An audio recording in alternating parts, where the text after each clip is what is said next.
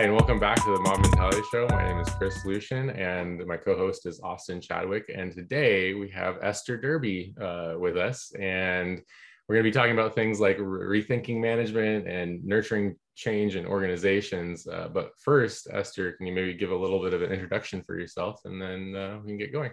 Sure. Um, so I started my professional career as a programmer, and I realized fairly early that while my job description talked about writing code and testing code and putting code into production, that uh, really a lot of my job involved changing people's work. And, and so I got interested in, in change uh, because of that and started noticing what it took to change things in organizations. Um, and how change affected people. I mean, so the, one of the first programs I wrote uh, uh, it changed someone's job significantly and they really didn't like it. Made it faster, made it easier, but they really liked the old way of doing things. So it was an interesting, it was an interesting uh, thing to notice that early in a technical in a technical career. Um, and because I was good at programming, eventually I was uh, promoted to be a manager, which is actually not a promotion; it's a job change uh, a career change and uh, it's a completely different set of skills. So I had to, you know, learn a completely different set of skills and look at change from that perspective. So, yeah, so I've spent a lot of time thinking about change and thinking about management, and that's what we're here to talk about. All right, sounds good. Well, we can uh, kind of dive into the first topic. Um, just rethinking management. Uh, so, kind of, what, what did you mean by that? What do you want to get into there? Well, in I, I still occasionally hear managers say, "My job isn't to make people happy. My job is to get people to work hard." and I think that that attitude, while it's not often said that directly, that that is one of the underlying assumptions of our whole model of, of business and organizations. And there are some assumptions that go with that, which is that if people are not uh, supervised, they won't work hard, slack off. Uh, and I think that is um, both deeply disrespectful. Um, it's also rather inhumane and awfully ineffective.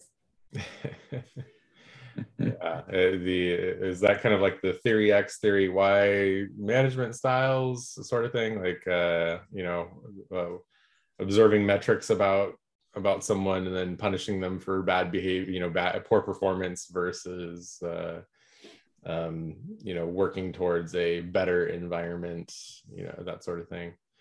Well, it's related to it in some ways. Mm-hmm. It is related to it, although I I um, I think it's important to explicitly acknowledge the underpinnings of management that we often don't think about, which was it, it as a profession emerged to extract maximum labor and maximum value from from other humans Mm-hmm. And so that I think is, you know, kind of baked into some of the uh, assumptions behind the practices that we use.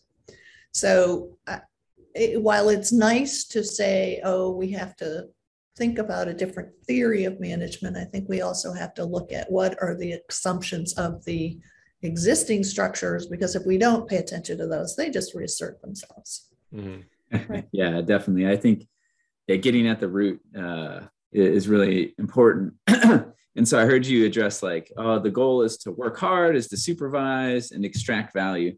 Uh, and so uh, if you were to replace those things, what would you replace them with if you were kind of addressing kind of the deeper philosophical goals of management, I guess? uh, well, cr- create an environment where it's easy for people to do the right thing and do great work. Mm, gotcha right and so it's a it's a it's a just a very different focus you know how can we create an environment where where you know doing great work and ha- being creative is just kind of a natural outcome of of the environment we have created that, that people bring their own you know tendency towards creativity and generativity to the workplace easily. Nice, yeah. nice, nice. Yeah, yeah so like, uh, but it's actually um, there's a lot of research that says that people who are not stressed and who are uh, who feel valued and who uh, have some agency are actually more productive and more creative. Yeah, yeah, and I think I think what I, I suspect, you know, going back in time when I uh, adopted some of the assumptions early in my career that you were talking about, and kind of just thought about that way because that's like that's the only game in town for management, so to speak, right? Uh, I wasn't myself a manager, but just thought that that's the way it was. Um, I guess one gut reaction to, oh, just create a good environment um, is, you know, well, what what does that look like? Like you do just like let them do whatever they want. You have no review, no, you know, you know. So I, I think, you know, what what is your response to that kind of gut reaction to uh, let's focus on creating a good environment. Yeah. Well, it's not all about foosball tables and ping pong tables and free lunch or yeah. uh, having a beer tap at work. Um, although that seems to be what some people think is a great environment. Um, so I think about it as you know, you know, teams, uh, you know, do better when they have a handful of conditions, right? They have a clear goal. They know who they can count on. Um, they have a set of constraints that allow them freedom, but keep them from flailing because they have too many choices or too many decisions to make. Um, they have the access to the material they need to do their work. They have access to the information they need to do their work. Um, and then, you know, it's likely that they're going to do well. You know, they have some feedback loops so they can self correct. Um, but when those things are present, um, it's much more likely that collaboration and teamwork is going to emerge and creativity is going to emerge naturally from that situation. Um, I think one of the most important things uh, that managers can do is, you know, when when when you talk about information and understanding how your work fits in. I had a conversation a while ago with a um, an executive who was bemoaning the fact that he couldn't find anyone who could take initiative anymore. He said, I used to be able to find people who could just run with it, take initiative and do stuff. And now everybody I hire just waits around to be told what to do. And I suspect that that is not a personal characteristic of those people. It's related to the fact that um, knowledge tends to bifurcate in organizations where the people at the top understand the context and the market and the customers and the difference they're trying to make. And the people at the bottom know how to do the technical stuff or the frontline stuff that they're doing. And there's uh, you know there's very little overlap. I think of it as two little overlapping triangles and there's a little diamond in the middle where there's overlap. And if we want to actually have um, people who can take initiative right and and can make decisions at a local level, you have to make that diamond bigger. So the shared pool of understanding about context is greater and the, the understanding of capacity is greater. Nice. Nice. Oh, right on.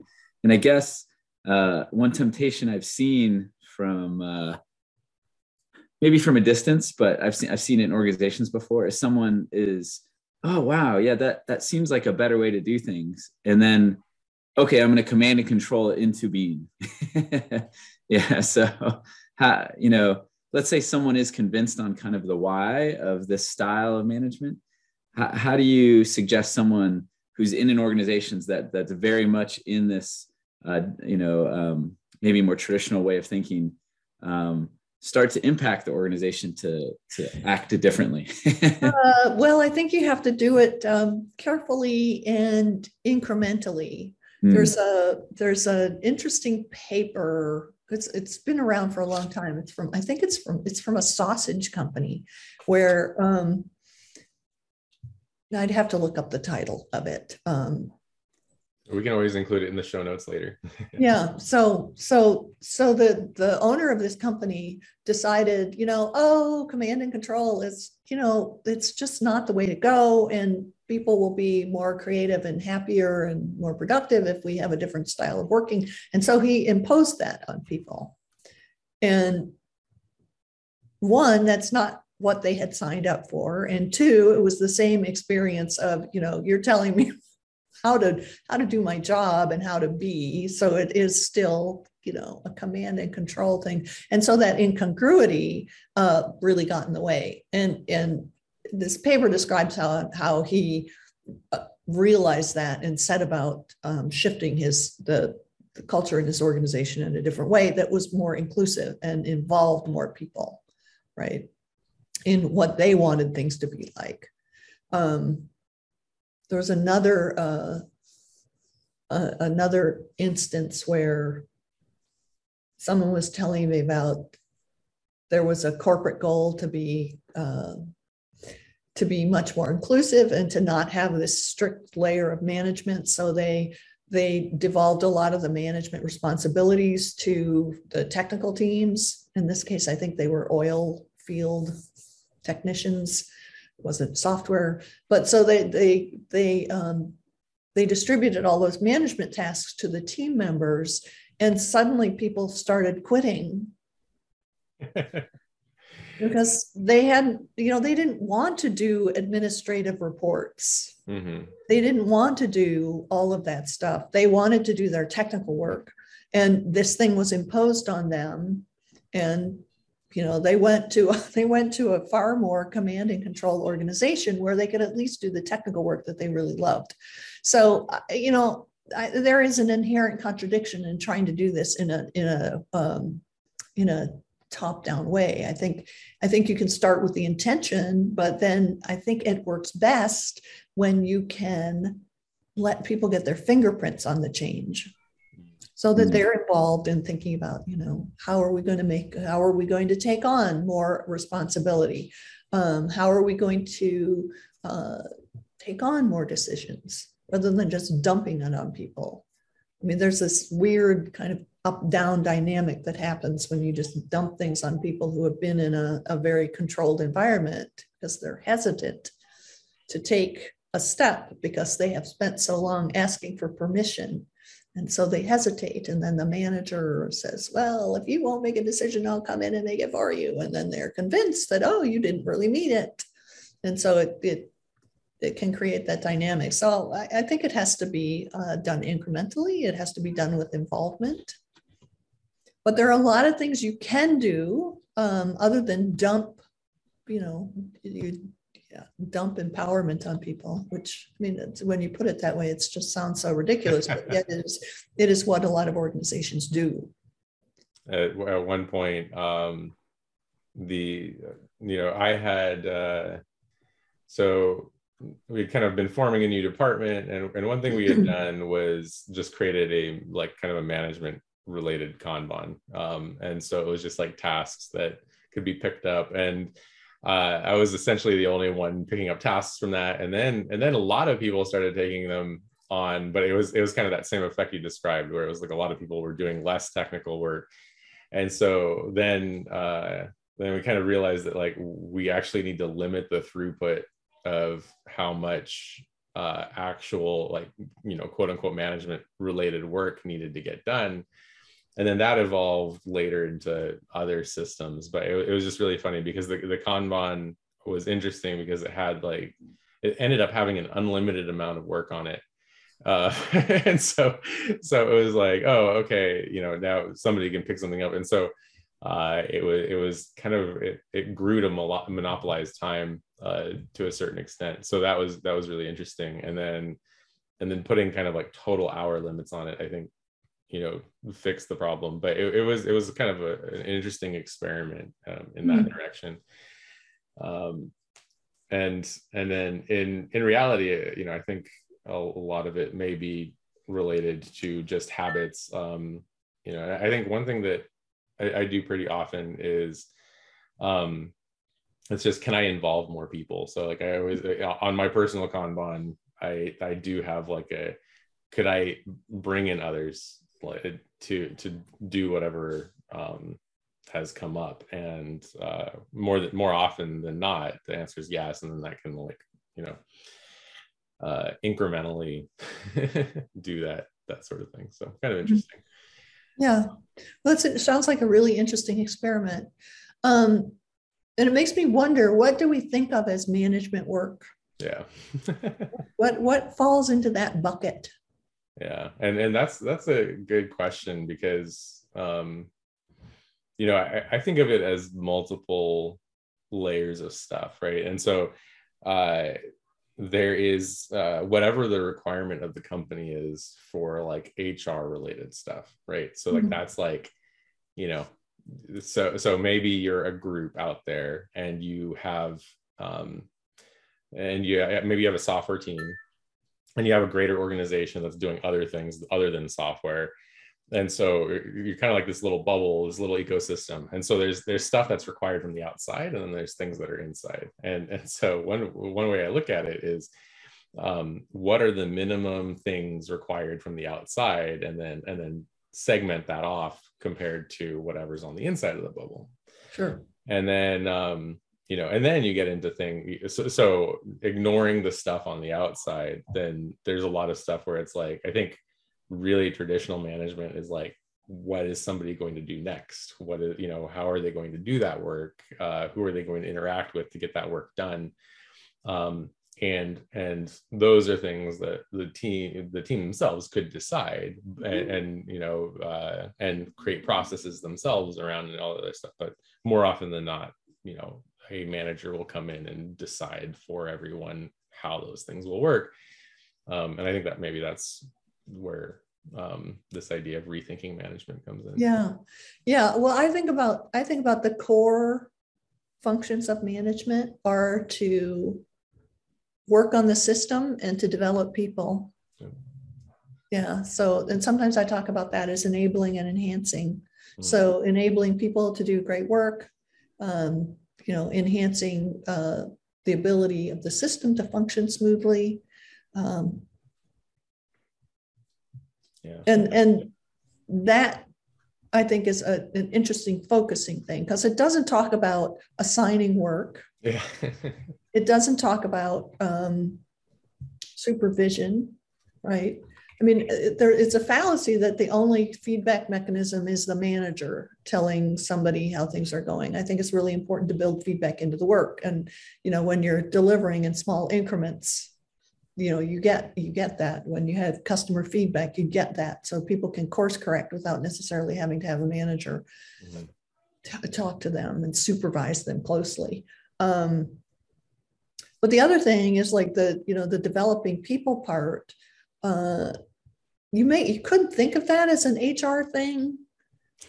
Um, many managers do, right? They they say, you know, oh, our organizational development team is responsible for making our employees better. But they like that team is not is going to know in general for the company maybe what that is, but yeah, like especially technical um, stuff. Yeah, well, and and the processes I see come out of HR departments tend to be very long cycles. You know, we have our yearly or our quarterly, um, if you're lucky, quarterly conversation about performance, and we have a yearly career development conversation.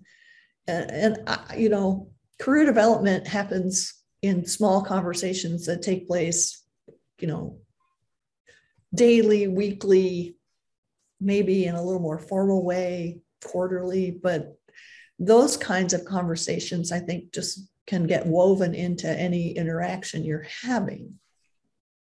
Right.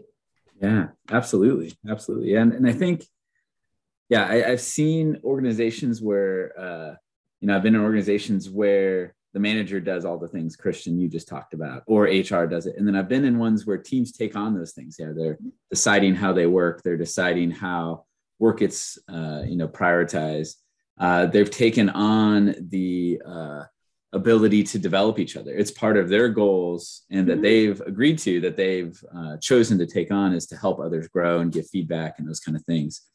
Um, I guess one counterexample that I'm interested in because, uh, and I'm not sure how to define management yeah either management type work either i like your definition with it's like you work on the people in the system but then there's things like uh, we need to hire somebody or this documentation needs to be filled out for you know company policy xyz that's not directly related to product development let's say. Um, uh, how and, and and i like what you said also that you want to be searching for people to build competency and then build autonomy people who want to do the work. But what mm-hmm. happens when there's work that needs to be done uh, just because you know part of being a company some of this stuff has to be done. And people don't want to do it. Is it just whoever's left holding the bag up the chain? Or you know you know what what, what are your kind of thoughts are you talking about on a team yeah. level or you're talking about some of the administrative work that often nobody loves to do? I'm, I'm thinking more of the latter yeah, yeah. um well uh, you know you look at it and say is it really necessary you know it's a lot of the a lot of the stuff that um that it seems to be required there's no legal requirement for it mm. you know there's no um you know there's it, you, there might be a policy I mean, mm-hmm. I talked to, I talked to one person who said, well, we have to have a yearly performance review because then managers are forced to give feedback at least once a year. And so if, if that's, you know, if that's your policy, I mean, you've got a bigger problem. and, and people people filling out the sheets saying or you know the tick box on their screen saying yes I, I did a performance review with this person and it's on file in triplicate um, that's you know but that that sort of tick box isn't going to solve the real problem yeah. right it's the ongoing conversation that's going to deal with the issue right? So i look at is it necessary? You know what are you really trying to accomplish? And is this paperwork in any way contribute to it? And and very often it doesn't. Yeah so, yeah. so uh, one yeah one thought i have there too is that um you know just because it's not important to the person doing it it might be uh, viewed as important by someone else and yeah and that also might be uh, maybe a token of influence with them as well so if you're talking about influencing change in an organization and and your you know maybe that is also not the biggest fight uh, in in line you know in sure. front of you right and so sure. sometimes that sort of stuff ends up being good to do so that you can have uh, a easier conversation about something more important to change. So that's sure. yeah. Sure. And if there is a legitimate reason that something is important of yeah. course then you say I, I understand. I understand that from you know the requirements of your job that makes a ton of sense. So which says maybe there should have been a conversation earlier. Yeah. But um you know, there's a whole host of things that in organizations that got done just because. Yeah. You know, and and you know, I have a piece of paper. What what purpose does that paper solve? Yeah. What greater goal does it accomplish? You know, we, yeah, we can tick another box. Well, why are we ticking that box? What are we really trying to accomplish with that? Yeah. yeah. Root cause. Um, yeah. well, uh, you know, how do we change these things? How do we nurture change in organizations, which is happens to be our next topic at uh, yeah. exactly the right time we should talk about. Yeah. Well, um, carefully, yeah. right? I mean, some of these things, it's you know, you, you like these HR policies are, are very difficult to change. You have to get the approval of, you know, 17 vice presidents. Um, but I think there are often things you can do to contextualize things and work around them in a way that uh, accomplishes what you need to. And you may have to deal with that process on some level. I mean, there's uh, one client I worked with, their, their job descriptions um, implicitly devalued uh, collaboration mm-hmm. and cross-functional work. I mean, this is very, very common. Yeah. Uh, and changing those definitions, I mean, it would have taken pretty much an act of God. Um, so what we did in that case was we contextualized it to you know, in our in our group, this is what this looks like. Mm-hmm. And you know, you know, um, in our group, you know, achieving technical excellence means that you are uh, helping more junior people develop their technical skills. Right. So, so taking some of the focus off the individual stuff. I mean, there are a whole bunch of different ways we we made said this is what it looks like in our organization because we weren't weren't going to be able to change those job descriptions. Yeah, yeah, and I think I, have liked that, and I've seen that work well. Um, it's almost like kind of like a grassroots. Uh, walled off might be too strong, but there's almost some sort of like facade pattern going on, right? Where it's like when the rest of the company says X, Y, and Z, here's what we mean by it in this group over here, right? You know, and um, yeah, I've seen that work well, but because um, it, it, it, allows experimentation and change to occur without mm-hmm. an act of God, as you said, without mm-hmm. having risky conversations that involve, you know, 17 vice presidents, as you said. Um, um, there is a part of it that I've seen made pe- people feel uneasy, like, hey, we're off doing things differently than the rest of the company over here. Um, have you ever dealt with that, and how, how have you coached that? well, I think there is a um, fallacy that everything has to be uh, consistent across an entire organization. Mm-hmm. I think they have to be coherent, but I don't. I don't think it has to be the same in every single part of the organization. I mean, there may be some exceptions to that. You know, there are some ethical things that there's probably. You know, this is just the way we do things everywhere. We do not uh, threaten our colleagues. Yeah. Um, which you want, you may wonder why that came to mind because I've seen that happen. Um, but it, you know, so there are probably some that are universal, but in in in most systems over a certain size, there are lots of different ways things work. Mm-hmm. Right. I mean, the whole the whole idea that everything has to be the same across the whole organization is a very mechanistic view and mm-hmm. doesn't reflect the complexity of the organizations we work in. So, you know, I try to talk about well, what's what what's the same and what's different about these groups, and why would we want to do it slightly differently in this group? And then you set up sort of guardrails that says, okay, this is the intent we're we're trying to accomplish, and you know, this is what we don't want to have happen. This is what we you know these are the like kind of the abhorrent things that we absolutely don't want to have happen. And then within there we have freedom. So we're accomplishing the goal you know of you know in the example of the contextualizing the job descriptions of people understanding their work and being able to think about well what do i need to accomplish in my job? But it was it was um, coherent with an area that was trying to work in a very collaborative cross-functional way yeah. Yeah and, and, and i've seen that too like it, it's almost analogous.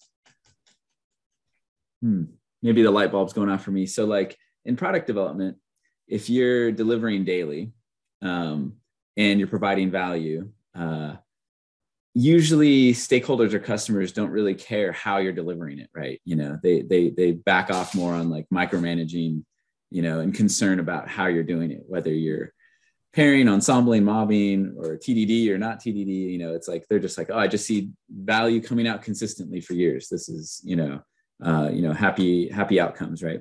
And maybe there's a corollary with organizational change is that if in an organization they see the output of this bubble being uh, continuously good, they're going to care less about consistency and everything being the same and you know, following a traditional style of thinking. And uh, yeah, I but, mean that works. That works often. Doesn't mm-hmm. always work. I mean, because sometimes it's like, oh, you're doing so well over there, you're making the rest of us look bad. So stop.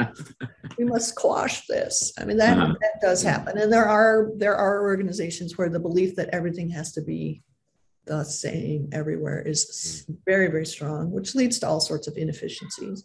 I mean, if, if everything is the same, then fine, make it the same. But it, I see very few organizations where that's true. Mm, yeah, yeah.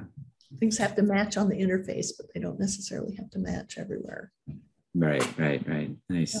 I heard you mention earlier that um, you said it's good when you're uh, trying to nurture change, uh, whether it's a team organization, to uh, enable, ask, or get people's fingerprints on it. Um, yeah. Do you mind giving some practical examples of what, what that might look like in, uh, in a situation?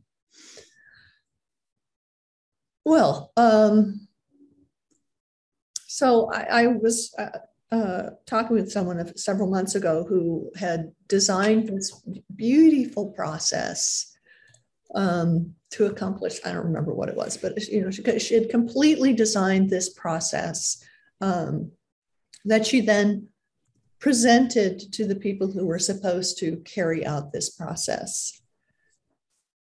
And she got to the end of her very, very polished presentation uh, where she told them exactly how they would be doing their work and then said, Is there any feedback? And everybody just kind of sat there. Her response was that that was a deficiency on the part of the, the, the people who wouldn't speak up. But she didn't leave any room for them. Yeah.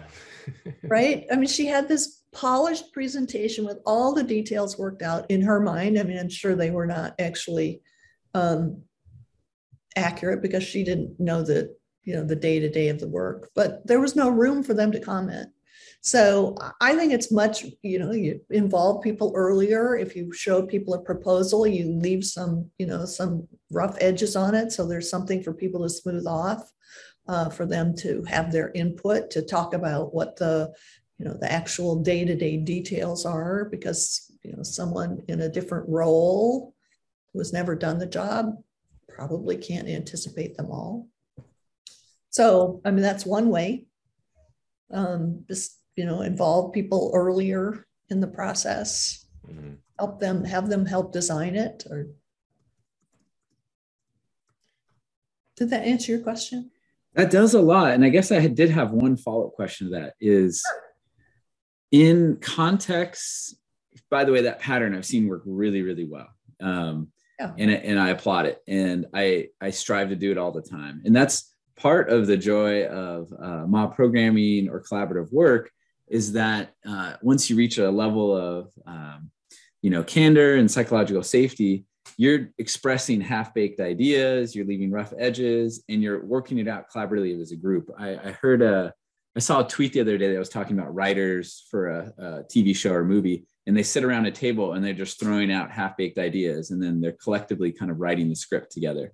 And i'm not sure that's how it's always done but at least in some tv shows and movies that's how it's done. And so I've seen it work really, really well in you know, con, you know, for technical product development as well. The the one thing I've seen it hit a ceiling is when it's in an organization where leaving any rough edges or leaving something not full all the way thought through is then seen as a negative thing for whoever did that, right? So if you're in a meeting, if you're in a discussion, if you're in a presentation, and you decide to open it up. Hey let's decide this one thing together uh, this one piece. Um, you know it's or let's leave something open-ended for you know the group to figure out or half-baked even.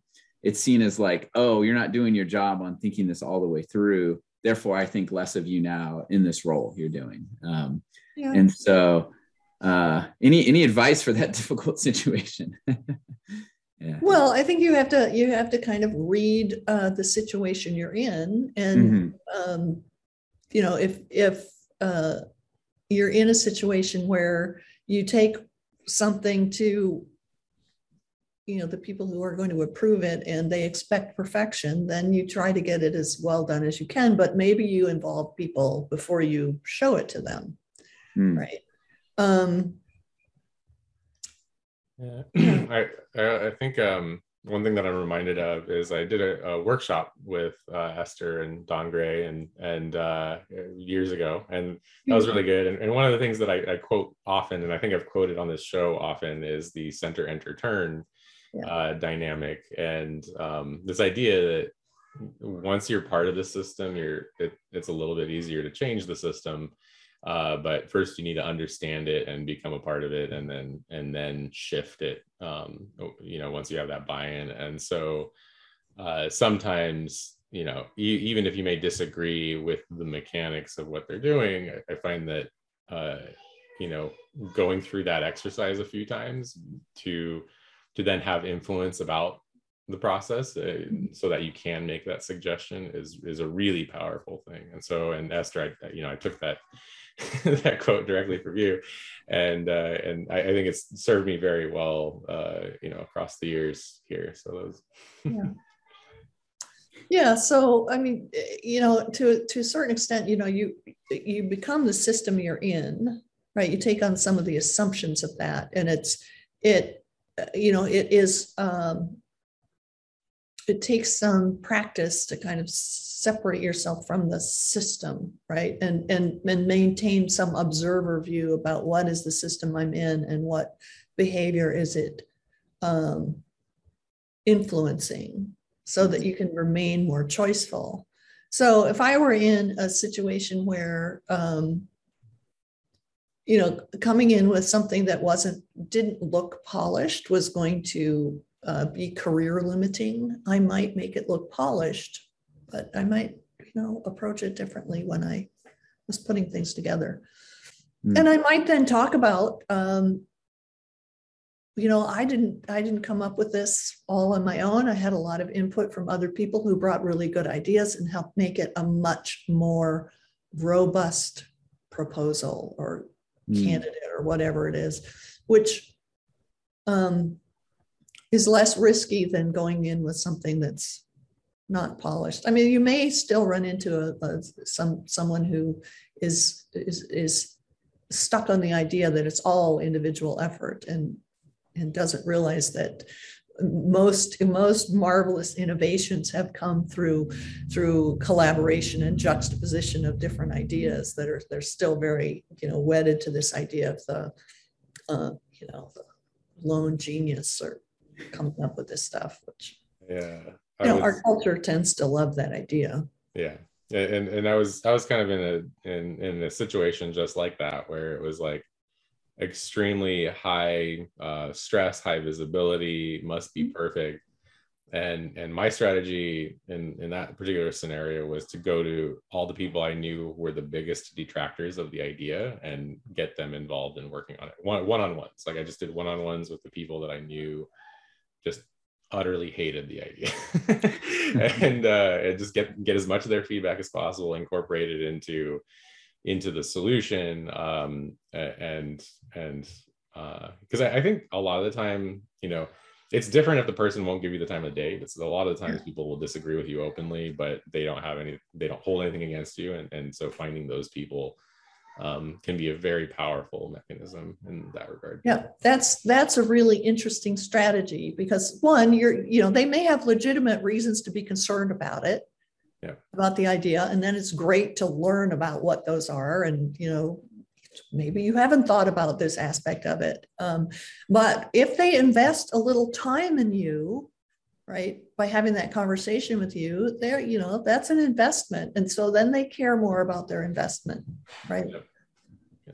and they're they're they're um that there's a reciprocity that starts there mm-hmm. that uh, can can really result in much more support for an idea.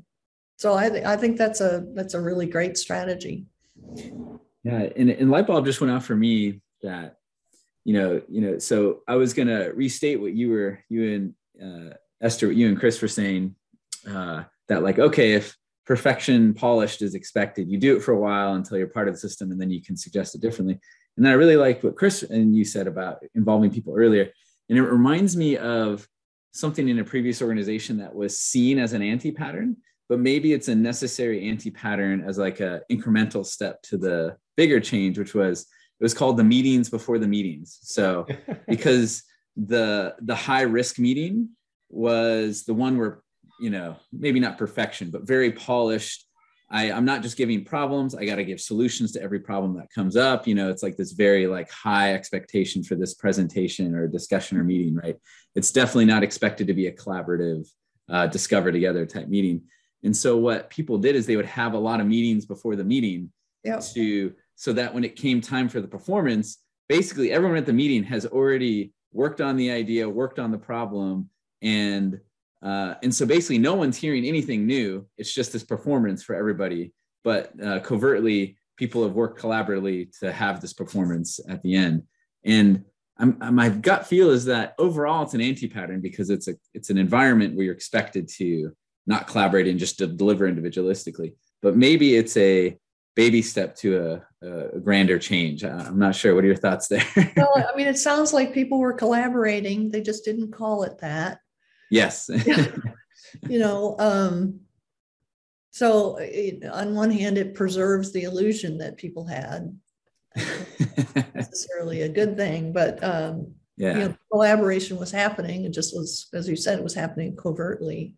Um, which reminds me of another story because I've got a lot of stories of um, a, comp- a, a, um, an engineering company. So it was a pretty heavily engineering male dominated workplace, and they had a they had a very admirable commitment to hire more women. They hired more women, and then they would say some of the people would say, "Well, I don't know. We we hired these women, but they don't know how to have a fight." and they don't know how to like they don't they don't they're conflict averse but what was happening was that they were doing something similar to what you described. So they would be going and getting input. Both of you described it in different ways. They'd be going around and getting input talking to people and bringing them along and incorporating their ideas and getting them on board. So they didn't have these big blow ups you know so that's how they managed conflict, right? They listened, they incorporated ideas, they collaborated, and and then they got they they were uh, in some ways penalized for it because it didn't match the expectation of how people did conflict. Mm-hmm. Uh, so yeah. fortunately, there were people in that organization who stood up for those uh, the women in there and said, "Yeah, no, they, no, yeah, they do it in a different way. you can't hire for diversity and then expect people to be exactly like you. It doesn't work that way. And, and I love that. I think it's uh, it's good. I think at least uh, for myself and I've seen with others is like you said, there are hard and fast rules for organizations. Like right, you know, there are a limited set of those things. Right, like don't threaten people. You know, kind of these universal rules, so to speak but then I think uh, a danger comes when that area of hard and fast rules, universal rules, get brought into things that aren't that, right? You're taking, you know, uh, uh, areas where there's multiple ways to accomplish the same goal and making a universal judgment about it, right? And I think yeah. at least a growth area for me has been opening up like, okay, there are multiple ways to uh, have healthy conflict, right? yeah. There's not one way, right? You know, um, and so I think being open to experiment and try uh, different ways to accomplish that. And I think, uh, I think um, it's something I've noticed in general with people is that they there, there's there's this desire to have binary answers for everything when especially in engineering and organizations there's a lot of non-binary answers there are binary answers in some things but there's a whole range of things especially in development, working with people, experimentation, that it's it's more proverbial and more experimentation and more try and do. And I think, at least for me, helping people uh, and helping people and myself see that, hey, maybe this isn't a uh, universal law. Maybe there's another way to do this. You know, is uh, well, I mean, when there is one correct solution, it makes sense to and, and only one correct solution. It makes sense to do that. But yeah you know, and there are domains where that is appropriate. Yes. You know, um, but there's, you know, most of the work that we do isn't in that domain. Some of it is, but yeah, most of it isn't. Yeah. And I, I, think that actually causes a lot of problems in organizations where they try to uh, apply a solution that will uh, fit a, a, a, simple, obvious domain, but they're in a complex domain. It causes right. endless endless problems. Yes, yes, yeah, yeah, yeah, absolutely. Well, thank you so, so much for your time. Uh, we're starting to hit the end of our time box, but uh, oh. you know I've learned a lot from this. Um, is there anything you like to share and plug before uh, we close out this episode? Well, uh, if you're interested in learning more about how to adjust the environment so that people can be more creative and effective, uh, whether you're a manager or not, you might want to come to my PSL workshop, Problem Solving Leadership. We're um, working on the schedule for one in October, and we will um, probably open registration in July. So if you want to hear more about that workshop, shoot me an email at esther at estherderby.com. Awesome, awesome. Thanks again so much for being on the show. It's, yeah, it's my pleasure. pleasure. It's nice to nice to talk to you both. Awesome, right on. And so uh, to our audience, uh, we'd love to hear your thoughts on these topics. You know, uh, how do you define management? How do you think management should be rethought? How do you think change should be nurtured? Um, you know, how, uh, you know, what are ways you've seen uh, help people get their fingerprints on change and, uh, you know, things like that. And so please like and subscribe. Please share this episode with someone you think it could help or inspire a conversation with. And, uh, until next time, have a good one, everybody, and talk to you later. Bye.